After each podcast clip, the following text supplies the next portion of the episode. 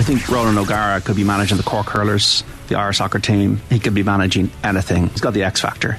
To win two Champions Cups with a club that doesn't really have that much of a history in the game. OTB AM live weekday mornings from 7:30 on the OTB Sports app. OTB AM with Gillette Labs. Get the ultimate shave or your money back. Neon Night Edition available now. Sarah Donovan joins us to look back at the weekend's hurling. Sarah, good morning to you. How are you? I'm absolutely heartbroken. I am. I'm absolutely heartbroken. We actually stopped in Ballylanders last night on the way home.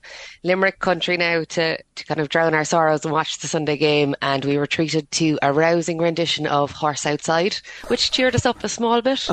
so kudos to the Limerick lads for uh, giving us that. Well, very yeah. good. Uh, I haven't seen them do that on the terraces yet. That, maybe they should. I was going to say. it was, look, I, I suppose yesterday, last week we talked about the Munster final and this being a Munster final for Cork. And they gave it absolutely everything, their best performance of the year, scored 130, and it still wasn't enough. Yeah. Um, I don't know. Look, we'll have one one sentence about this, but is is the system fair that they're out now and that like we have Joe McDonagh teams and the Dubs in and Cork are gone? I think when they look back, they won one game. You know, they had four chances. Uh, yesterday, they did very little wrong, but crucially, it was their retention of the puck outs, their sideline cuts, the retention of the frees. That's a work on for Cork for 2024.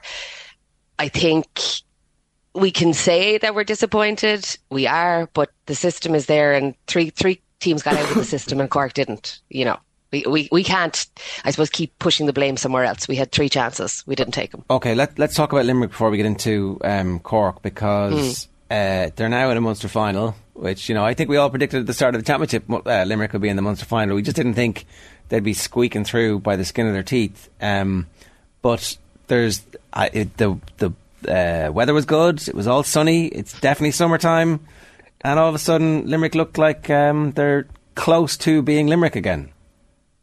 Yeah, there was flashes of that in the game. Um, I think Cork put a lot into the game and Limerick matched it like they've matched Tip, you know, like every game this season they've been they've pressure applied and, and they've found a way. Um, interestingly, obviously Cian Lynch didn't come on till late, so Cathal O'Neill was given that big um, spot centre forward to work with, and you know got a great goal in the first half my sense though with Limerick is that they're they're actually not as strong from the bench as they have been in previous years. So there is there is potential. There's hope for other teams. They can be caught.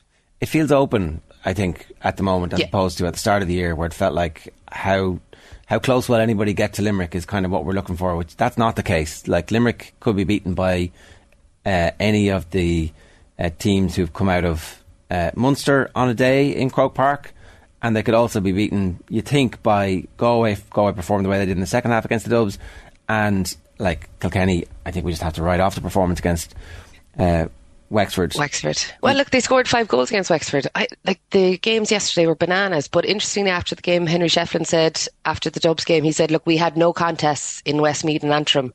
We came flat into this game." I'm misquoting him, but that's the essence of what he said. And I'd said to you guys last week, if Limerick were to come through as third place winners, they'd have met a Kilkenny or a Galway when they were only tepid, and it would have been a great time to meet them. So the warning signs are there for all teams. You know, unless you're going at full tilt you can be caught. Is discipline an issue? I think we've discussed discipline with Limerick uh, already this season, Sarah. But um, I think half the outfield defence had been in been yellow carded by James Owens in the first half, and a couple of Patrick Horgan frees that just came from again indiscipline and giving away stupid frees. So is that a potential problem going forward for them? Do you think? They to clean it up. I, look, I, I think that's the Kyle Hayes, um, I suppose, free on Darragh Fitz in the first half. There was more to that you know, he potentially could have got a, a, red card for that because of, I suppose, how aggressive he was going into it, and he did strike the player. So he was probably lucky to to just get a yellow. Um, outside of that, there was a bit of fooling on the square with Aaron Gillane and uh, Sean O'Donoghue, and to me, it looks like you know Aaron Gillane was holding Sean as much as as Sean was trying to defend the the square, and they get a penalty out of it. Diarmaid Byrnes buries it, and all of a sudden Limerick are in the ascendancy. I think for Aaron Gillane, unfortunately, referees will be wise to it now for the next two or three games, and he probably won't get the same um, softness or, or soundness from referees because they'll have seen what he's at, which is holding the hurley. That battle between Gillane and O'Donoghue was pretty impressive to watch. Oh, it was class. But you know what? Gillane we, we said at the start of the season Limerick weren't ticking without him, and I firmly believe if Sh- if Kiely hadn't brought him back in um, after Christmas, uh, Limerick wouldn't be remotely near where they are now. He is he is ticking every box for Limerick, and some of the scores he got yesterday, uh, he just tips out for the ball. It's, it's effortless. It was a really brilliant contest, and there were, in fairness, there were chances at both ends, and I understand. I understand how people will be upset with the penalty. Uh, it feels like it's a massive swing before Limerick get their first goal, uh, Gillane actually hits the post with a kicked shot, which yeah. been, you know, uh, channeling his inner Nicky English from like the late eighties, early nineties. Um, and it, look, that was all the soccer training there before Christmas. Exactly, George, was, remember? That's what he was doing. Yeah, uh, but Cork's inability to retain possession coming out it actually gives Limerick the first goal after they've just so they had that kind of, ooh, oh, that was a big chance for Limerick and it hits the post and oh, that's great. But then a minute later, it balls in the back of the net and you're like, ooh, that could be. But they come back from it. That's the thing. Like, so flaky Cork are not flaky anymore. No, but look, I, I, suppose for me, and look, you know, I had a great, I had a great seat. I was in the open stand. I caught a lot of sun yesterday, and uh, the it's uncomfortable watching Cork play out from the back. Um, they need to move the ball more quickly and they got caught in possession yesterday and they'll hate that like it's, it's there for all to see he needed to move the ball away quicker earlier and William O'Donoghue turns him over you know so from that and then from the puck outs as well you know I know Nash has spoken to you previously on the Friday about the chain. You know, it's not just about the keeper; it's about the other players who are t- moving into line and moving into space. That broke down a lot for Cork yesterday. Um, Cork will look back and say God, there was crucial moments where where we made tiny mistakes and they were punished so badly, whereas Limerick seemed to be able to recover more quickly. It was the, the, the performance from Cork as well. I think you, you, you described it as the, the, the best in the championship so far. Ironically, that they saved the best to last, and yet it just wasn't enough. But from a Cork perspective, albeit there'll be a bit of a post mortem here, Sarah, but there's so many positives for them. Yesterday, like that first 20 minutes for Cork, 11 shots, 11 scores, it, breathtaking stuff. And I suppose for the first time in a long time, they were actually matching Limerick physically. So Limerick were coming out from the back and Cork were taking them on. There was a great turnover with Darragh Fitz and I, and or Rob Downey and he gives the ball out to Tim O'Mahony and Tim O'Mahony gets a sweet score. There's another one, Rob Downey shifts out to the sideline, gives us class pass to Luke Meade and Luke Meade's there all on his own in space, gets a great score. So many like stunning scores from Cork yesterday and so accurate um, and to score 130. And then you've got the under 20s coming up behind them. Um, that under 20s team has some real quality in it. And I suppose for Pat Ryan now next year, it's about bringing up a couple of players like you've seen Adam Hogan into the Clare setup out of leaving cert and making a massive impact. I think Cork probably have to do that with a couple of younger players. And yesterday for me as well, if you looked at the Cork bench, it was all forwards. There was, I think, three uh, defensive options. So Cork need to find backs because their defensive unit works so hard. If one of the lads yesterday had had to go off injured, Cork were in trouble. Um, okay, so Cork are gone. It's heartbreaking. Uh, Tipperary, after, I, I, mean, again, one of the most outlandish performances that we've seen. They, they all all they had to do was like not lose by five, and they couldn't even manage that. Uh, in the end, when they're like mounting a, a comeback. It's like they just know that, but they couldn't even do that. So I don't know how they respond. They'd made changes. Obviously, there there were players injured who might be back by the time that uh, the big games come back for them. But so they're heading to Offaly, like that's that's that's their next game. They're heading to Tullamore. I, I was uh, talking to a tip man last night, and he was unsure whether he was going to go to Offaly to see the match. He was so disgusted after the final whistle yesterday.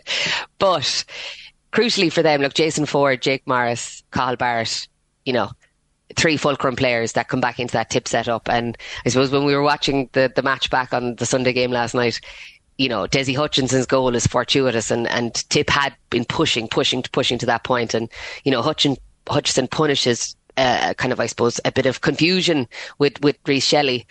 And Tip, again, get, get murdered for, for the smallest mistakes. Do I think Tip are going to improve from here? Absolutely. I think it's probably the wake up call that they needed.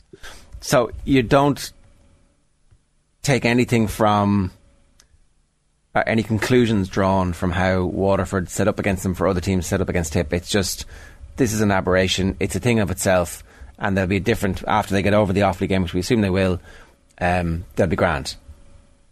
Look, last week they hurled a world ball against Limerick and they had to come out seven days later and find something, you know, uh, against Waterford. And like it or not, there was lots of history between Waterford and Liam Cahill, and there's obviously going to be a massive, I suppose, drive there to show him that he walked away from that team and, and what he walked away from.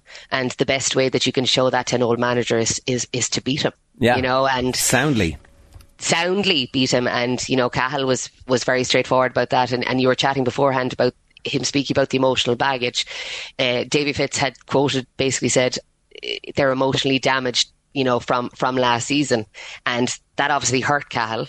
Right, and that's you know he's he's speaking about that, but there's no question that that Waterford team yesterday went out to show Cahill what he's given up because I think they're surprised that he walked away. So, does it give Davy another year? Do you think?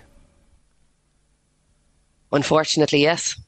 Right, so you're not you're not a Davy fan, but from a Waterford perspective, like that performance, if they were if they performed like that, and like to Davy to, to to Davy's point, like they should have beaten Limerick in the first game, and if they'd done that, they'd be going through. Do you know, like well, we spoke about Jar, we spoke in the league about how crazy the systems he was doing were trying to play. You know, he he was launching play, forty players into the forward line to on a puck out. He has the players, he has the quality, and he couldn't go route one, but he just doesn't seem to want to go route one. To, that's to, that's the frustration there. To his credit on, on Billy Nolan, particularly, you know, going to the sweeper centre back role, that's a, an ingenious enough move in hindsight. But it, does that maybe come from the back room? Is that where I'm leaning towards this?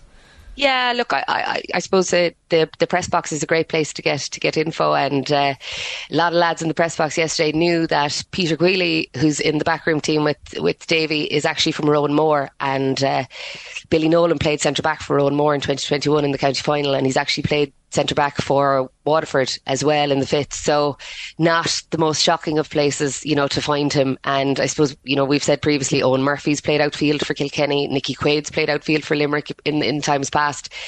Look, you know, it's, it's no more when we see the footballers outfield as well. Um, I think it was a great move from Waterford yesterday. It was completely unexpected and we were saying that Tadhg de Búrca's role was very hard to fill, and I suppose Calum Lyons and Jack Fagan are different kinds of players, and it doesn't suit them to play that role. So to be able to bring Billy Nolan in was a masterstroke, whose ever idea it was.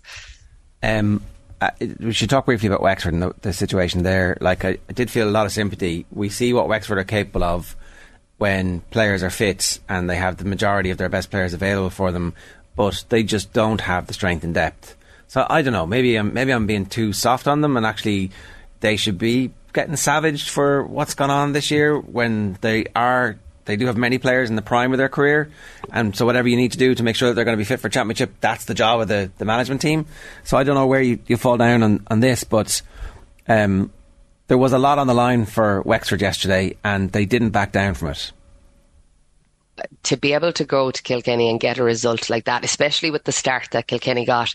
Kilkenny were eight points up. Uh, Eoin Cody was having a field day. Um, and then to be able to turn it around and, and, you know, and come back up seven points up in, in the second half. Like, magnificent stuff from Wexford. And actually, Lee Chin had a grade two AC tear. Uh, in the last two weeks, so he isn't even fully fit, and he puts in that performance. But I suppose crucially, Darragh Egan mentions, you know, the Wexford support, despite last week and despite how horrendous it was, Wexford, you know, filled the stadium, massive support for the team. Yeah. And the, the players stood up, but like there's so much quality in that Wexford team. You say, lads, y- you can't go to Dublin and, and shoot 19 wides. Y- mm. you know, you can't lose a 17 point lead against Westmeath. You know, psychologically, you have to be able to play for 70 minutes to give yourselves a chance. And, and they weren't. So they deserve to take I suppose, it on the chin now and say, what are we going to do? But look, that Wexford under 20 team that's coming up behind that group has been in two Leinster finals. There is quality there. And it was crucial that they didn't go into the Joe McDonagh because you have to blend these two teams and they have to stay at Yeah. the top tier. I do think that the fans arriving late to Wexford Park was actually a great thing for them to put the game back 10 minutes. Do you know? So they've got to take, they were, you know, when it turns out when they're unified, they can, uh, they can do great things. We'll leave it there for now. Good stuff, Sarah. Thanks a million. Thanks, lads. Sorry for And your trouble. Samir, Yeah. well, you know the you know the performance rankings and putting us in the red. Yeah. Did you need to do that? Ah, look. I mean, Not, not my call. Let me just wash my hands of that. Yeah, you give it. Sorry, hang on a second. This is Don Logue and his uh, Goblet of Minor Prestige or whatever. Like they're now also runs. Like that. Also, also running this year. I don't. I don't think it's fair. I actually think that there should be. I'm quite shocked. some- I'm quite shocked. You score 130. Like Wild these card. performance rankings are cat, cat. Yeah, sorry lads, I'm giving it up this morning, and the summer's over. By the way, don't the kids shouldn't even finish school. They not- should go right through to September. Not even June. Feedback's always welcome. Monday. Feedback's always welcome, Sarah, on the performance rankings. We appreciate that. Well, you've disappointed me so much this morning. I'm going back to Ballylanders. I'd say they're still there singing. I'd Yeah. say they are. Uh, Good. OTB AM with Gillette Labs. Get the ultimate shave or your money back. Neon Night Edition available now.